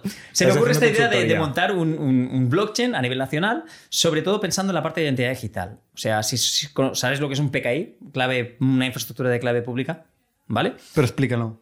Vale, al, final, lo, lo que decíamos, am, en algún sitio tiene que haber un identificador ligado a una clave pública. ¿Vale? Estamos Imagínate- hablando de la identidad. Nos de hemos identidad. quedado en eso. ¿Vale? Y o sea, hay un debate brutal, pero bueno. ¿Qué identidad montas? Vale. Una identidad al final, otra, volvemos a la parte de identidad. Una identidad es cómo te relacionas con otros. ¿Vale? Y esto influencia muchísimo. O sea, mi y, y todos tenemos muchas capas de identidad, no solo una. Luego, claro, como mi relación en el gimnasio no es como mi relación en el trabajo, o como voy a ser luego cuando esté en casa cenando, no es como soy ahora con vosotros. ¿vale? Si no, mi mujer me dejaba ya. Luego, cuando tratas de identidad digital, pues te la puede dar un gobierno, que decíamos, te- por cojones. Te la, te la compran, Facebook, Twitter, todo este, toda esta gente básicamente lo que hacen es ganar dinero con tu identidad digital, ¿vale? O, o te la fabricas, que es al viejo estilo, que es no dependo ni de uno ni de dos, sino me fabrico mi identidad digital, ¿vale? Nosotros vamos por la tercera parte, se llama Identidad Digital Soberana o SSI en inglés, Sovereign Identity, que es una idea en la cual, pues mi identidad, imaginaros que realmente es un wallet que tengo yo mi móvil. De hecho, nuestra empresa esto lo tenemos, lo estamos haciendo. Y en este wallet lo que yo voy sumando no es tanto un número que me identifica y que me voy con el número a todos lados, no es como con el carnet de identidad que me voy a una discoteca y me piden carnet para entrar para comprobar que tengo 18 años, ¿vale? Pero no le estoy enseñando el carnet, le estoy enseñando mi, mi nombre, apellido, dónde vivo, el nombre de mi madre, el nombre... No. Estamos hablando de, pues por ejemplo, que tengo en mi móvil firmado pues por el banco que tengo más de 18 años. O firmado por el ayuntamiento. Donde no hay una sola fuente de la verdad. ¿Vale? Y yo tengo ahí firmado que básicamente hay una clave pública que tiene asociada esta capacidad de más de 18 años. Y esto va firmado por lo que se llama un DIT, un identificador descentralizado, un número. Pero y también está tu nombre, tu DNI, tu número de teléfono, tu email. Ahí puedo tener solo que tengo más de 18 años. no, si pero, pero en- en- hay una entidad central o en el blockchain entero está todo. No, No. En el blockchain entero, básicamente lo que tengo yo en mi wallet es lo que te digo. Al final es un fichero JSON, ¿eh? Imaginaos un fichero JSON donde pone más de 18 años y luego tiene una prueba firmado por. Dice quién es el issuer, que es un número, y hay una firma electrónica. ¿Vale? Yo me puedo ir a este issuer, irme hasta a este blockchain, a este DPKI, ¿vale? Y preguntarle cuál es la clave pública con la que firma esta entidad. Esto es un poco lo mismo que si yo hago un curso en Coursera y en mi LinkedIn pongo he hecho el curso de finanzas de Coursera y hay un link y el link va a la web de Coursera y dice sí, sí, Jordi Romero ha hecho este curso y lo ha aprobado. O sea, es exactamente el mismo concepto. Sí, con una diferencia. En, en- en- esto es, primero, que tu identidad no la guardas tú, la está guardando Coursera. Yo lo que te digo es que tu título lo guardas tú. No, pero a nivel práctico hay una Hay- entidad centralizada con Sí, sí. reputación en el mundo real, que puede ser el ayuntamiento de tu pueblo o Coursera o, o 15.000 ejemplos más, y luego hay un mecanismo de comprobar esto fácilmente. Y pero la, la confianza viene del, del ayuntamiento de Sitges o de donde sea. Correcto, imagínate que yo tengo, un- pues, pues pone que yo vivo en Sitges. Yo con esto puedo demostrar que vivo en Sitges y acceder a servicios dentro de Sitges. Vale, ¿qué pasa? En, en el, en el ejemplo que me has dado tú, muy bueno, el de Coursera. Perfecto. Cada vez que yo quiero demostrar que, que he hecho el curso de Coursera, Coursera se entera. Coursera sabe que alguien está preguntando. ¿Vale? Una de las normas o, de lo que estamos intentando con, con SSI es dar privacidad real a la gente. Por lo tanto, si yo cada vez que quiero demostrar que vivo en Sitges, pues porque voy al gimnasio, pues el Ayuntamiento de Sitges se entera que he ido al gimnasio a preguntar, o se entera que he ido a no sé dónde, o se entera que he ido, pues ahí perdemos privacidad.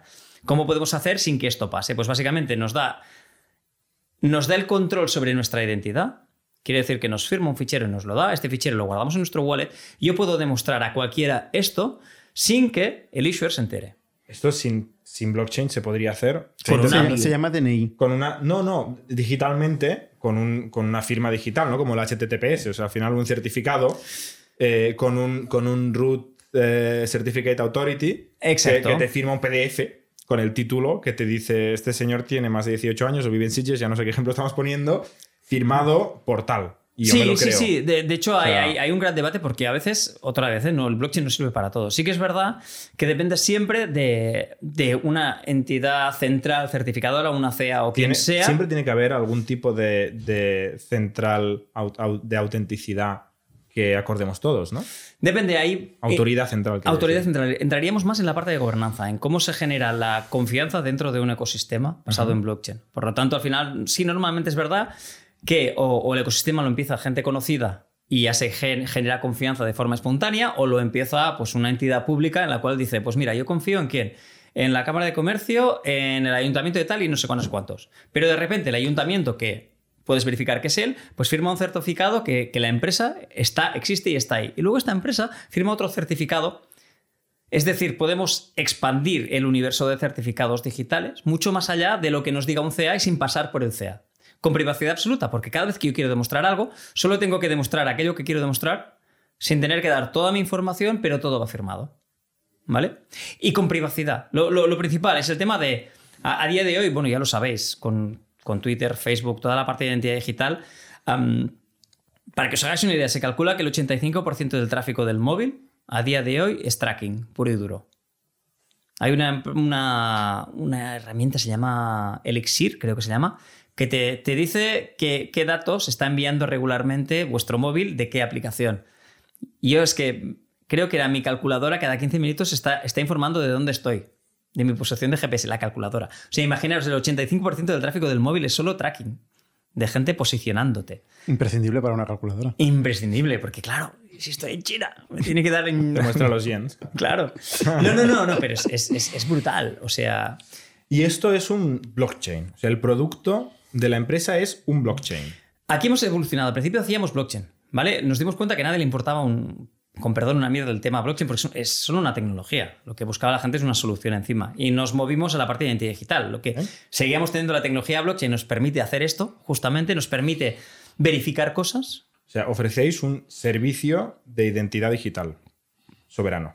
Correcto, ¿vale? Que esta es la segunda fase. Primero vendíamos blockchain, que además podías hacer identidad. Luego dijimos, no, realmente lo que estamos haciendo es un servicio de identidad donde podemos crear ecosistemas. Un ecosistema, imagínate, montamos un ecosistema en Barcelona. Dentro del ecosistema identificamos quién, quién vendrían a ser el root of trust. ¿Vale? Decimos, bueno, pues eh, va a ser el ayuntamiento, la Cámara de Comercio, va a ser la PIMEC, va a ser quien sea, ¿vale? Entidades conocidas que su trabajo es identificar a otras organizaciones dentro del ecosistema y dar confianza. ¿vale? Luego les da ciertos certificados. Aquí, a nivel empresarial, imagínate pues, que tú ya directamente pues, tienes un certificado de que la empresa está incorporada, que tienes el poder de tu empresa, ah, que estás al día de pago de impuestos. La otra es que los certificados dejan de ser algo que emites una vez, sino que pasan a tener un mantenimiento. Por lo tanto, yo mientras tenga este certificado y no esté revocado, quiere decir que estoy a pago de impuestos. Con papel ahora yo voy, pido un certificado, mañana dejo pagar impuestos y ese papel me valdrá tres meses. O lo mismo con, con mi padrón o con lo que yo quiera. ¿Vale? Y esto es lo que intentamos hacer más o menos después de montar esta asociación. ah, pues estuvimos bastante tiempo trabajando con esto. No nos ha ido mal, pero hemos hecho lo que yo siempre digo, hemos hecho ah, notas de prensa muy caras. Nos contrataba una gran empresa, nos contrataba el pedazo de proyecto que presentábamos en el mobile así a lo grande, con un mercado descentralizado de datos, con el seguro y no sé qué, no sé cuántos. Pero una vez después de la nota de prensa decían, ya está, ya, ya hemos dicho que hacemos blockchain, ya molamos. Ahí lo dejaban. ¿vale? Y también lo que vimos es que al final de todo lo que hacíamos, el- el- la base tecnológica era siempre la misma. Y hace más o menos un año migramos a producto y en esta migración también otra cosa que nos hemos dado cuenta otra vez es que, que realmente lo que hacíamos, aparte de la identidad digital, es lo de generar certificados, darte el DPKI, te montamos un ecosistema en el cloud con el blockchain interconectable, genial, perfecto, pero nos dábamos cuenta que le faltaba algo. ¿Y de qué sirve? Bueno, y esto es normal, ¿de qué sirve yo generar certificados si no los puedo consumir? Y aquí es donde hicimos el, último giro de tuerca a la tecnología y lo que montamos es un BPA. Business Process Automation, automatización de procesos pura y dura. Lo único que detrás de esta BPA hay blockchain y SSI. ¿Qué quiere decir? Que yo de forma muy privada puedo hacer que un paso en un proceso ah, se acepte pues con una credencial que tienes en tu wallet demostrando que tú puedes, que eres el representante legal, que puedes firmar una idea o que tú tienes la capacidad al final de firmar un presupuesto de hasta mil euros. Todo de forma privada. ¿Qué pasa? Montamos un ecosistema, añadimos empresas. Primero, que los usuarios ya no son de las empresas, los usuarios son SSI, es decir, son wallets con capacidades de cualquiera de estas empresas, ¿vale? Y la segunda cosa que realmente para nosotros es de la más potente es que a cada una de estas empresas les damos dentro de este ecosistema, dentro de este cloud, les damos un contenedor que ejecuta un software que gestiona su identidad, ¿vale? Otra vez, cada empresa tiene sus propios procesos. Una vez tenemos esto, el proceso lo movemos del backend de la empresa a este contenedor de identidad. Y estos procesos pasan a ser interoperables. Quiere decir que pues, yo puedo hacer que un paso de mi proceso sea un proceso entero en tu empresa. O puedo crear un circuito de procesos. ¿Podemos poner ejemplos de clientes Sí, que bueno, tengáis usando? Nos estamos poniendo un poco abstractos. me estoy poniendo en la- me estoy perdiendo la abstracción. O sea, normalmente yo en, en 10 minutos de podcast he preguntado cuál es el producto, cuál es el cliente, cuánto cuesta un cliente. Y aquí todavía, o sea, llevamos una hora y todavía no sé cuál es el cliente, por ejemplo. Y tú sabes lo que nos cuesta vender esto, tío. Claro, me lo puedo imaginar perfectamente. De, de hecho, de hecho, o sea, ahora hemos levantando ronda y el, y el objetivo principal, primero que hemos contratado es una technical writer para que sea capaz de hacer un pitch deck mucho más potente porque clientes ya tenemos. Pero el problema yo- es que yo- no escalamos a nivel comercial porque lo tengo que explicar y vender yo cada vez. Y no sé si la solución es una technical writer. ¿eh? No, no, no, no. Ahí estamos tirando, o sea, lo que estamos buscando es la automatización de las ventas ahora mismo, principalmente. Pero antes de automatizarlas, o sea, el pitch tiene que estar muy, muy claro. El, el pitch está claro. Nosotros hacemos automatización de procesos con blockchain identidad digital soberana. ¿Quién es el cliente? Estamos trabajando con administración pública y de momento con gran, gran y mediana empresa. Y hemos hecho, estamos haciendo cosas con Mobile World Capital, estamos haciendo cosas con una diputación, estamos haciendo cosas con Cámara de Comercio, estamos haciendo cosas con bastantes clientes, con un ayuntamiento. Ejemplo de un ayuntamiento. Montan un proceso en el cual, pues, desde una aplicación, por ejemplo, yo, me, identidad digital soberana, me verifico y le subo una foto de que estoy reciclando. ¿Cómo te verificas? Hay distintas maneras. Ellos ya trabajan con Con una base de foto datos. de tu cara, con una Eh, foto del DNI, Podemos vas a la comisaría. podemos trabajar con KYC, pero ellos ya tienen una aplicación. Nosotros- somos un middleware, nos hemos adaptado a la aplicación que ellos ya tienen, que trabajan con, con firma digital. Vale, O sea, ya tiene una manera de identificar al, al Correcto. ciudadano. Nosotros a esta identificación le enviamos, le asociamos estas credenciales. Por ejemplo, pues yo reciclo, pues recibes un certificado de que has reciclado. Yo hago compostaje, hacen una foto, lo suben, lo mismo. Se van al centro de, residuos, por ejemplo, y van a, la desellería. Y voy y llego y dejo 7 kilos de- de madera. Recibo otro certificado que me da el punto de reciclaje. ¿Vale? Con estos distintos, yo automáticamente puedo empezar un proceso que me pide esto, justamente. El punto de inicio de un proceso es el consumir estos certificados. Por lo tanto, si tengo este, este y este, automáticamente informa internamente y tengo un descuento en, en la tasa de, de residuos. Yo puedo montar un sistema en el cual, pues automáticamente, pues os voy a contratar. Yo puedo verificar primero que sois vosotros, que no es nadie más, ¿vale? Tú todavía eres el ayuntamiento, hasta aquí. Porque todos los ejemplos que has dicho es eh, ciudadano versus ayuntamiento. Ciudadano versus. Que- que Ciudadano. me hace pensar que una página web con una base de datos en, en el ayuntamiento ya puede hacer todo este, todo este caso de uso que has dicho. Pero sabe cuando le preguntas el certificado. O sea, el problema es, o bien es offline, entonces eh, tienes privacidad de utilizar el certificado cuando quieras, o bien es online y entonces puedes informar al ayuntamiento de cuando estás preguntando, que tampoco le veo problema. ¿eh? ¿Y, cuando hay, ¿y qué pasa cuando hay dos ayuntamientos? ¿Y, cuando, Claro, no, por eso digo, ¿y, si solo ¿y hay qué pasa cuando hay una tercera empresa? Ahí, ahí es el- lo que os decía antes. Si, si me viene el ayuntamiento y me dice que solo quiere esto, lo primero que les digo es que aquí no hace falta blockchain. Exacto. Totalmente. Entonces, ¿cuándo, cuándo, cuándo gana esto sentido? Por eso nosotros lo que decimos es que vendemos ecosistemas. Un ecosistema es donde pues, está el ayuntamiento que verifica distintas empresas. Yo, por ejemplo, pues si reciclo, una empresa puede decir, pues mira, este, este tío recicla, le voy a hacer un, un- un descuento dentro de mi empresa. Es cuando empiezo a Y- conectar distintas empresas que luego desde el backend de- del ayuntamiento, el backend de O sea, la empresa... yo, por ejemplo, soy una empresa con responsabilidad social corporativa y digo ejemplo. que si mis, si mis clientes, soy una papelería, y si mi cliente final recicla, le hago un 5% de descuento. Correcto. Eso sí que sería un caso de uso donde yo, sin tener que entrar en los detalles de esta persona, puedo verificar que esa persona se merece el descuento verde, por ejemplo. Correcto. Pero ¿y, si la firma de- digital? ¿La firma digital no sirve?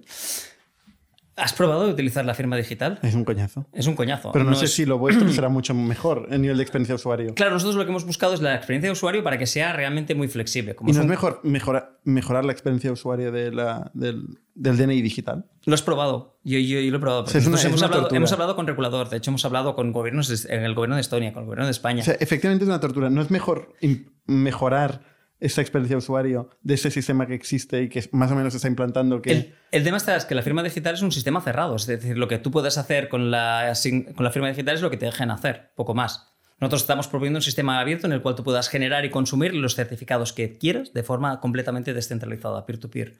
Y que además este certificado te sirva para otras cosas y en el cual eres soberano de. En, en el sistema de firma digital yo nunca soy soberano porque yo al final nunca tengo nada y siempre tengo que pasar por alguien que, al cual le envío cosas y me tiene que devolver firmadas. Pero tu cliente es la administración pública, que igual no le interesa especialmente... La interoperabilidad a la mayoría de administraciones públicas les interesa y mucho el poder trabajar con distintos comercios, el poder pues, generar lo que decíamos un padrón que se pueda aprovechar desde los comercios para ofrecer un, un descuento, el crear procesos interoperables entre todos. El problema de los procesos interoperables es la escalabilidad, no escala. O sea, si lo que decíamos, si vamos a hacer un proceso tuyo, pues sí, podemos hacerlo con firma digital, cualificada, normal y corriente, porque somos tú y yo. Pero de repente le tengo que añadir a él. Bueno, pues tengo que hacer dos integraciones, con tu tecnología y con su tecnología, con sus servicios y tus APIs. Y de repente entra un tercero que dice, mierda, aquí ya se me está complicando. De hecho, el, el- es, es n cuadrado menos n partido por dos. Es el- el- la fórmula de la complejidad de un sistema cuantos más ah, nodos, Nodos. O, o- o puntos conectas. Con nuestro sistema, básicamente, tú tienes una, una integración. Bueno, pero Con tú- tu pero contenedor tú de identidad. Tú has tenido que convencer a todas estas partes, ojo, ¿eh? Y es- ahí, ahí qué- está. Siempre nosotros lo que buscamos primero es encontrar los, am, los anclajes de confianza, Trust Anchors, que son capaces de luego generar ecosistema. De hecho, a estos Trust Anchors nosotros les damos modelo de negocio, porque lo que buscamos es que sean ellos los que montan el ecosistema. Y lo montan porque a ellos les interesa.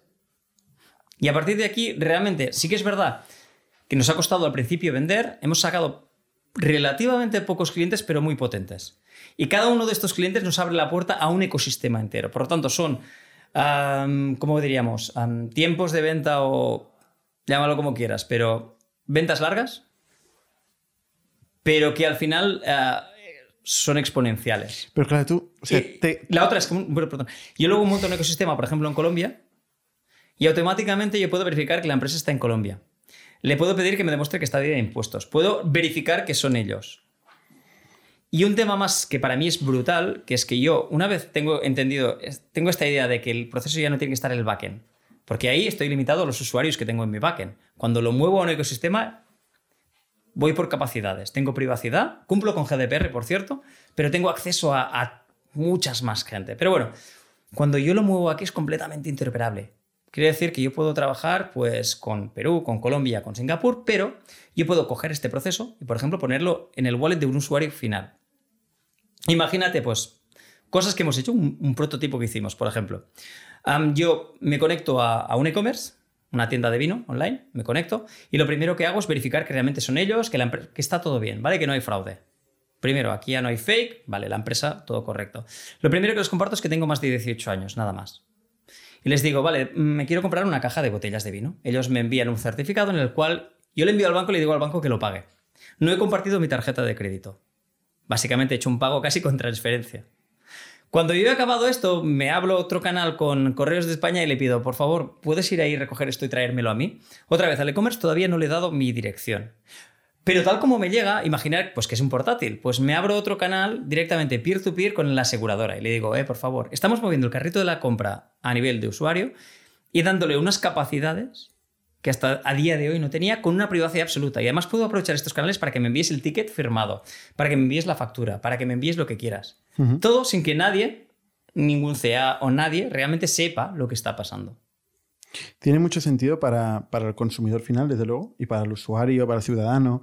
Eh, para todas las partes que tienen que impulsar y reconocer esto, no sé si tanto. O sea, desde luego mm, perderían eh, valor de información que hoy pueden tener y pueden monopolizar. Al contrario, te, te diré que el ahorro es, es sustancial, más teniendo en cuenta la regulación de protección de datos y las multas a las que se exponen si no pueden demostrar que, que estos datos o si los han compartido por error. O si he visto un- una multa, la más ridícula de todas, era un hotel, le pusieron una multa de 15.000 pounds, era en Londres, porque durante el desayuno alguien hizo una foto a la lista de quién podía ir a desayunar y tenían ahí la, lista de la gente. Y hicieron una foto, subieron la foto, ley de protección de datos, esto está mal y les cayó una multa. El coste de proteger estos datos a día de hoy está creciendo de forma exponencial, por un lado, y en muchos casos no aporta un valor. A mí, por ejemplo, tener nombres y apellidos quizá no me interesa tanto. Ujú. Y yo igualmente te puedo pedir el, el código postal. Y además puedo tener tu consentimiento para utilizar este código postal todo firmado. Pero Alex, lo que no entiendo yo, o sea, tú te quemaste eh, convenciendo inversores, eh, socios, empleados eh, en su momento cuando estabas con Shoe Tools y ahora te has puesto a convencer administraciones públicas. Nadie ha dicho que fuera listo. Solo la gente a veces opi- opina sin conocer. Porque, o sea, me parece un esfuerzo titánico. De, de hecho, lo, lo- lo- curioso, cuando me pides, y a mí me preguntan, tú, y digo, soy el más tonto, porque cuando todo el mundo dice que no se puede, y soy el, único tonto que dice esto se puede hacer. Sí, la, comunidad sí también te diré que, y en temas de blockchain va creciendo. A, nivel europeo te sorprendería eh, el regulador, el interés que tiene en que esto salga. Y es una, como una especie de guerra comercial también con Estados Unidos, donde en Europa se quiere defender la privacidad contra el modelo americano. Y ahí hay intereses creados. Reguladores. El las- modelo americano es Google, Apple, Amazon, Correcto. Facebook. Son los dueños de la identidad y transaccionan todo. Y Correcto. el modelo que dices que, que europeamente a nivel de administración se propone es descentralizado todo. Sobre todo porque no tenemos ni un Amazon, ni un Facebook, ni un Google. Ya nos gustaría. Exacto. No, no, no, es, es, es así. Pero claro, si yo tengo un sistema, primero, como empresa, que en lugar de tener que conectar a 14 o a 400 empresas, me puedo conectar solo con mi contenedor, con mi representante digital y a partir de ahí interoperar con cualquier empresa de forma segura, aquí o en cualquier parte del mundo, pues esto les interesa. Me ha venido sorprendentemente bastantes grandes empresas diciendo, no, es que yo no quiero tener datos. Me gustaría no tener datos porque el coste asociado a proteger estos datos es enorme. O sea, lo que me decías, no, porque yo con esto gano, vendo esta información y la gano dinero. Luego miran y el proteger estos datos es mucho más caro que lo que consiguen de vender estos datos. Sobre todo con la GDPR. Sobre todo con la GDPR. Por lo tanto, cada vez más vemos este, este momento de decir, yo puedo tener pues interacciones con todos mis clientes sin saber quién son y no tener estos datos. Claro, yo cuando tengo un canal peer-to-peer contigo, imagínate, yo no tengo nada. En el momento que te quiero enviar algo, te lo pregunto, escucha, te voy a enviar una carta. Me das la dirección, yo te envío la carta y borro la dirección porque no quiero tenerla. Yo puedo seguir teniendo toda la parte positiva de la interacción contigo y de preguntarte cosas sin tener toda la parte negativa que es tener que guardar una pedazo de base de datos que me tiene un coste enorme. Y no solo, ya te digo, no solo por, por el storage, sino por todo lo demás. Añado eficiencia, muchísima. El ser capaz de tener un canal para conectarme con todos sin tener que empezar a crear integraciones para cada una de las empresas. Pero, pero volviendo a la pregunta, sí soy tonto. O sea, Alex, eh, para entender un poco el negocio, ¿esto qué cuesta y quién lo paga? Ahí está el tema. Cuando montamos un ecosistema, el setup del ecosistema lo paga pues quien quiera empezar el ecosistema, pero luego cada una de estas empresas pues, puede tener un coste entre 1.500 o 2.000 euros al año. O sea, para entendernos, ¿el ecosistema sería una ciudad? ¿Que esto es un ayuntamiento o algo así que lo promueve? Ah, estamos más a nivel un poco más arriba. ¿Estatal? Sí. O sea, eh, ¿quién, quién paga España? el, tema, el tema de... O sea, básicamente nosotros cuando todo el mundo hablaba de blockchain para identidad digital, mi pelea era de esto los gobiernos no lo van a aceptar. No van a aceptar que haya un, blockchain internacional de identidad digital. Y evidentemente así ha sido. Nosotros lo que hacemos es incluso más complejo, porque a nivel técnico lo que estamos montando es como un árbol de blockchains. ¿Vale? Imagínate que monto un árbol para Madrid, uno para Barcelona, uno para Murcia, ¿vale? Y luego lo que hago es conectarlos, de tal manera que sean totalmente, están federados de hecho, pero que sean interconectables, pero que yo puedo hacer un enforcement a nivel regulación a nivel local. Y eso implica cambiar el protocolo, un fork. No, no, trabajamos con una tecnología que se llama Substrate. Eh, Substrate, una de las cosas que me permite es programar el blockchain a nivel core. Estamos bajando demasiado, me parece. Bueno, bueno, como queráis, yo puedo programar un blockchain para que haga lo que yo quiera. No tiene smart contracts, no tiene criptomonedas. Básicamente hace de DPKI. Puedo hacer que la lógica de negocio de un blockchain sea la que yo quiera. Y que luego los distintos actores dentro de este blockchain puedan votar para hacer un cambio en el protocolo, sin hacer un fork. De hecho, es una tecnología que se considera forkless porque puede evolucionar. Estamos hablando ya de lo que viene a ser la última generación a, nivel de, blockchain, que es frameworks basados en Rust, que me permiten sobre todo esto, interconectar. Estamos ya sobre todo en la parte de interoperabilidad. El blockchain por sí mismo es muy maduro ya. Y estamos ya haciendo, conectando blockchains. Estábamos en el ecosistema, ¿quién paga? Tú has dicho, el ecosistema no es local, es más grande. Correcto. Es, nacional. El, ecosistema depende justamente de la gobernanza que necesite. Yo puedo montar un, sistema, por ejemplo, un ecosistema a nivel, a nivel Barcelona y uno a nivel Madrid. Sobre todo estamos pensando en escalabilidad y conectar los dos. Pero a veces un ecosistema, pues es un ecosistema de, gaming. O a veces puede ser un. Tenemos, un, por ejemplo, en, en Sudamérica, un gran proveedor. ¿Vale? Una gran empresa que quiere montar un ecosistema con sus proveedores. De tal manera que toda interacción con cualquier proveedor trabaje de esta forma. Y este paga a Kaelum. Este paga a Kaelum. setup fee. Exacto, pero luego lo que hacemos es revender a través de este proveedor. Cada uno de los proveedores que quiere entrar, pues paga los 1.500, 2.000, dependiendo del uso, al, año. Al año. Que son 200, 150, 200 euros al mes y tiene capacidad para interactuar con todos los demás proveedores dentro del ecosistema. O sea, este es el coste de renovarte el DNI En, el, en el mundo de nuestra empresa. Pero para empresas, en el fondo. ¿Qué quiere decir? Que como estás dentro de este ecosistema paraguas de una gran empresa, lo primero, una gran empresa, ya lo sabéis, pues te hace una due diligence, básicamente te hace lo que llamamos la, la colonoscopia fiscal. Que, claro, pero, y aunque no sea una CA, si, por ejemplo, pues un gran proveedor te dice, no, no, a este lo hemos analizado y cumple con todas las normas para ser nuestro proveedor, por lo tanto, es, ah, tiene eficiencia, es solvente a nivel fiscal, paga sus impuestos, tal, pues automáticamente este certificado yo lo puedo utilizar para alimentar procesos de alta con otros proveedores de forma muy eficiente. Y cualquier proceso de onboarding a nivel digital a gran empresa es, es un fastidio. No sé si lo habéis hecho Esto para vender a la administración pública es brutal. Claro. Pero paralelamente es un blockchain, quiere decir que tenemos la, parte de inmutabilidad e integridad. Podemos demostrar que un documento que te he enviado pues no ha sido modificado o ha sido firmado por tal empresa. Podemos o sea, nosotros empezamos haciendo la parte de proceso. De repente alguien nos dijo, no, no, nosotros os tratamos como una empresa, como una empresa de ciberseguridad. Quiere decir que nosotros ah, utilizamos vuestros procesos para encriptar un documento, enviar el documento ya no a una persona, sino a una capacidad. Pues la envío al, responsable de compliance. Es igual quién sea. No tengo por qué saber que se llama Juan o Pepe o María. Me es igual. Yo sé que puedo utilizar estos canales peer-to-peer entre empresas para enviar un fichero encriptado dentro de un proceso que le llegará al responsable de compliance, que luego me dirá un OK, lo va a aprobar, que luego esto va a despertar que yo sepa que, se, lo ha, que se lo ha descargado, lo ha aprobado, y esto lanzará un pago contra otra empresa. Este tipo de procesos y no, es un PPA para todos, y hay muchos procesos que están automatizados en el back y ya está bien, pero todos estos procesos en los cuales pues yo monto un proceso en el cual pues a día de hoy pues yo creo que departamento legal no tenemos ninguno, todos trabajamos con un bufete, por lo tanto pues tal como me llega el, acuerdo, yo se lo envío al abogado, el abogado me da el ok, yo luego se lo reenvío a otro, este tal, que luego puede acabar en firma cualificada, por cierto, podemos firmar el acuerdo con firma cualificada, si quieres. Una pregunta, em, ¿para esto te pagan 2.000 euros al año? Sí. Claro. O sea, todo este ciclo de venta para explicar todo este concepto. Para vender un ecosistema. ¿Y, tú cuánto facturas? Tu empresa, o sea, tu empresa de verdad. ¿Cuánto factura? El año pasado facturamos aproximadamente 300.000, un poco más. Pero esos son proyectos de consultoría. No, no, no, ya el año pasado ya no estábamos en consultoría. De hecho, el, primer, cuando estábamos en consultoría facturábamos más. Es triste, pero... Yo, me, yo me refería por, por cliente. Por cliente depende, depende del ecosistema y depende del uso que hagan, pero sí, aproximadamente por cliente se va a unos 2.000 al año, aproximadamente. Pero claro, cuando generamos un ecosistema, la gracia de un ecosistema es que entren muchos clientes. Y el que se encarga de vender a todos los clientes de un ecosistema normalmente es nuestro, nuestra ancla de pero tu cliente de verdad es el ecosistema.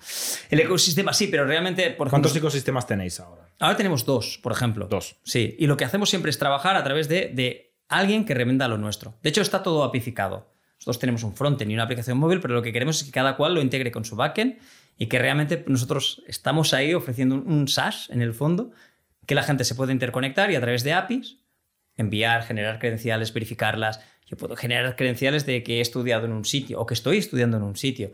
O incluso podemos hacer pruebas de conocimiento cero, que es bastante más complejo y da más privacidad. Podemos hacer muchas cosas.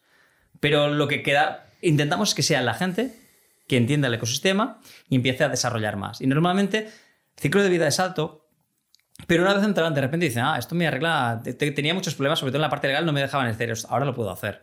A nivel técnico no sabía cómo conectarme con estas empresas, ahora lo puedo hacer. Uy, teníamos un, es que la, aplicación móvil nos la hace tal, luego la parte legal está tal y, luego no sé cuántos. Ah, pues puedo montar un proceso.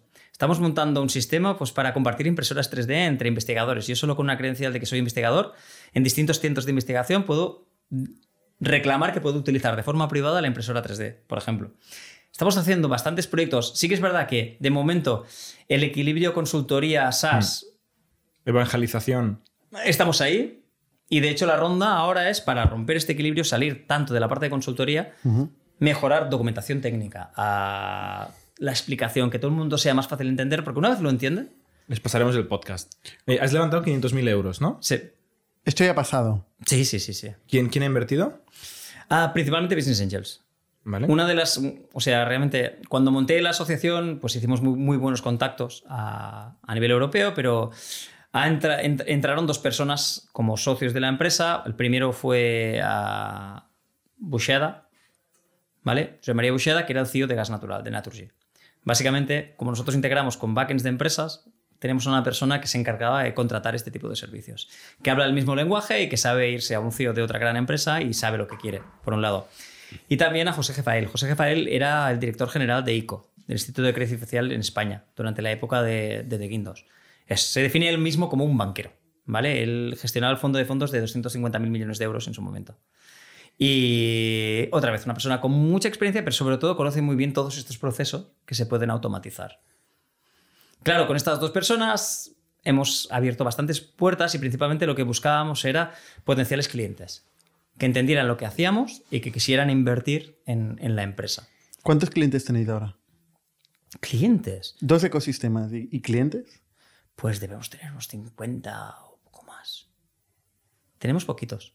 Estamos abriendo ahora sí clientes en Colombia, en Perú, Singapur Y cuesta, ¿eh? El que te diga que no, o sea, O sea, 50 clientes que pagan 2.000 euros al, al año más, más los setups, más la parte de consultoría. estos son 200.000 euros. Más la parte de consultoría, más...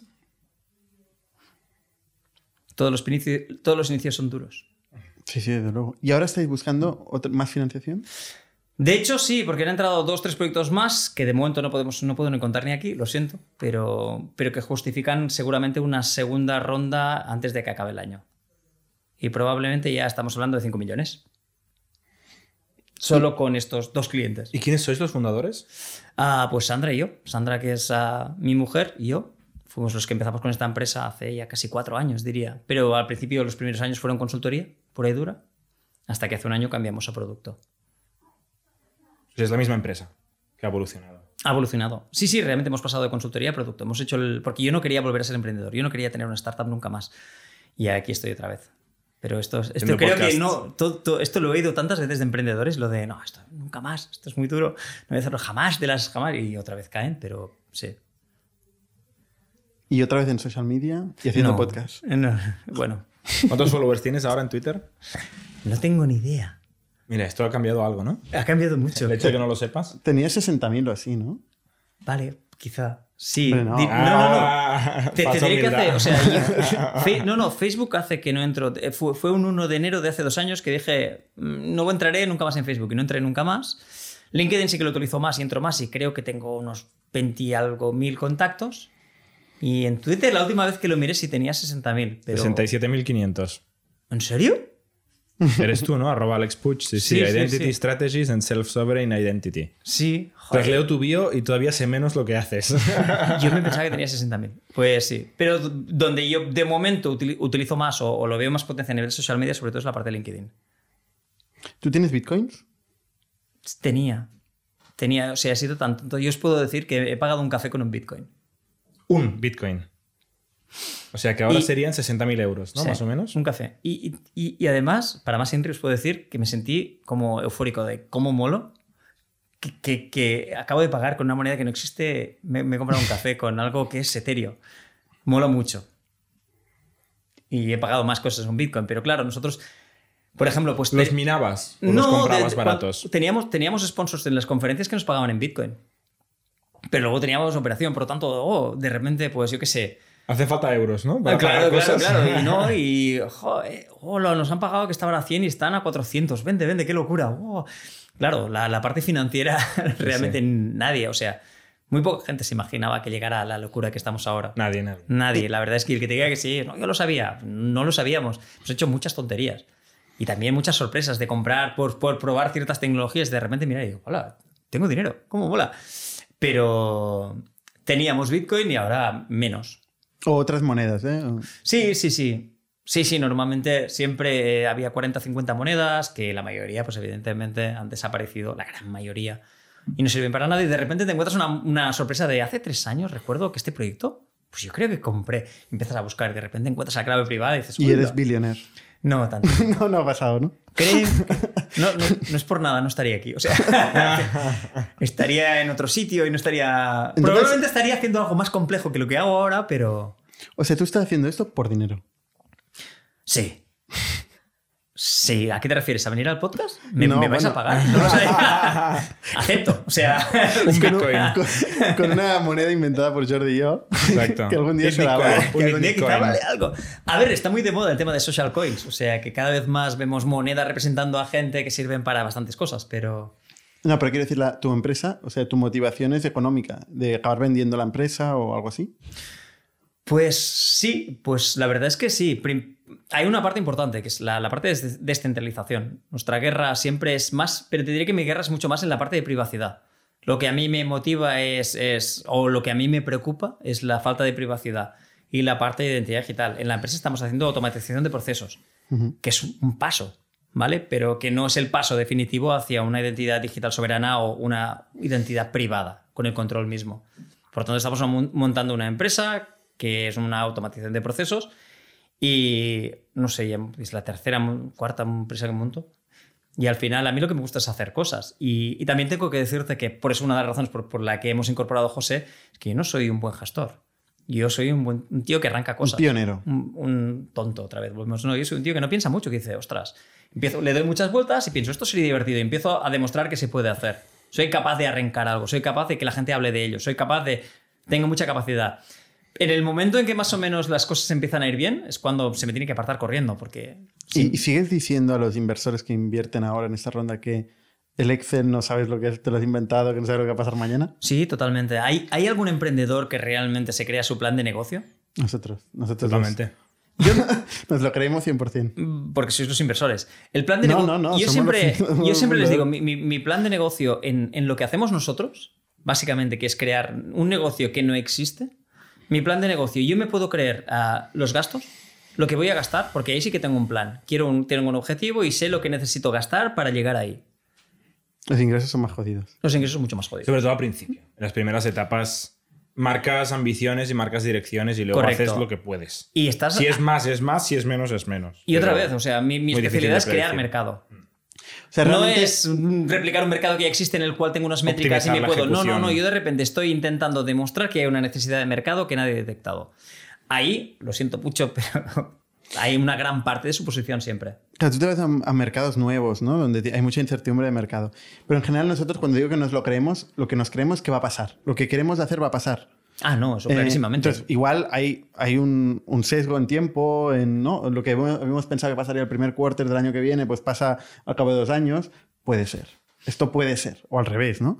Pero, pero que va a pasar, o al menos que Ah, no, vamos a no. hacer todo lo que esté en nuestras manos para que vaya pasando. Llevo desde el 2012 apostando por blockchain y sigo pensando que es unas- un- una tecnología, sobre todo la parte que os he comentado, el, el- el no intermediarios, el darle poder o, o soberanía al individuo, la parte de identidad digital, creo que tiene que pasar. Ya no es que vaya a pasar, es que tiene que pasar, porque si no vamos a estar muy jodidos. Me refiero que va a pasar con nuestra empresa. Sí, sí, Porque Si no, no nos sirve si lo hace un competidor. No, no, no, no. Y, y- y nosotros, por ejemplo, en la parte de, de- de- procesos, claro, hemos visto un- en un año un cambio brutal. De hecho, lo que hemos hecho este año principalmente es hablar con cliente. Ujú. Para poder hacer estas actividades, lo que hemos ido es a, pues tenemos puertas abiertas. Eso tenemos mucha suerte, podemos llegar, tenemos llegada. Por tanto, hemos ido a hablar con grandes empresas, hemos ido a hablar con potenciales clientes. Muchos de estos potenciales clientes, cuando les contamos nuestro plan, y evidentemente nos creemos nuestro plan, son los que han acabado invirtiendo en la empresa ahora. Y yo lo tengo clarísimo. O sea, la eficiencia que nosotros podemos llegar a aportar a una empresa y el ahorro, tanto en la parte de protección de datos como en la parte de eficiencia de interoperabilidad con otros, es brutal cuando lo entiende. Oye, Alex, creo que hemos aprendido muchísimo hoy. Lo vamos a dejar aquí. Te agradecemos Perfecto. mucho tu visita y vamos a seguir Kaelum para ver cómo evolucionáis y, y idealmente vamos a usaros para probar nuestra identidad en el futuro. Venga, Muchas gracias y hasta la semana que viene. a vosotros. Somos un ecosistema de startups tech de Barcelona, creadores de Camalún, Kipu y Factorial, entre otras. Ofrecemos más de 5.000 metros cuadrados de coworking a startups y organizamos eventos diarios para discutir negocio y tecnología hasta la saciedad. Desde ITNIC Fund invertimos en equipos con capacidad de construir grandes productos y negocios. ¡Te esperamos!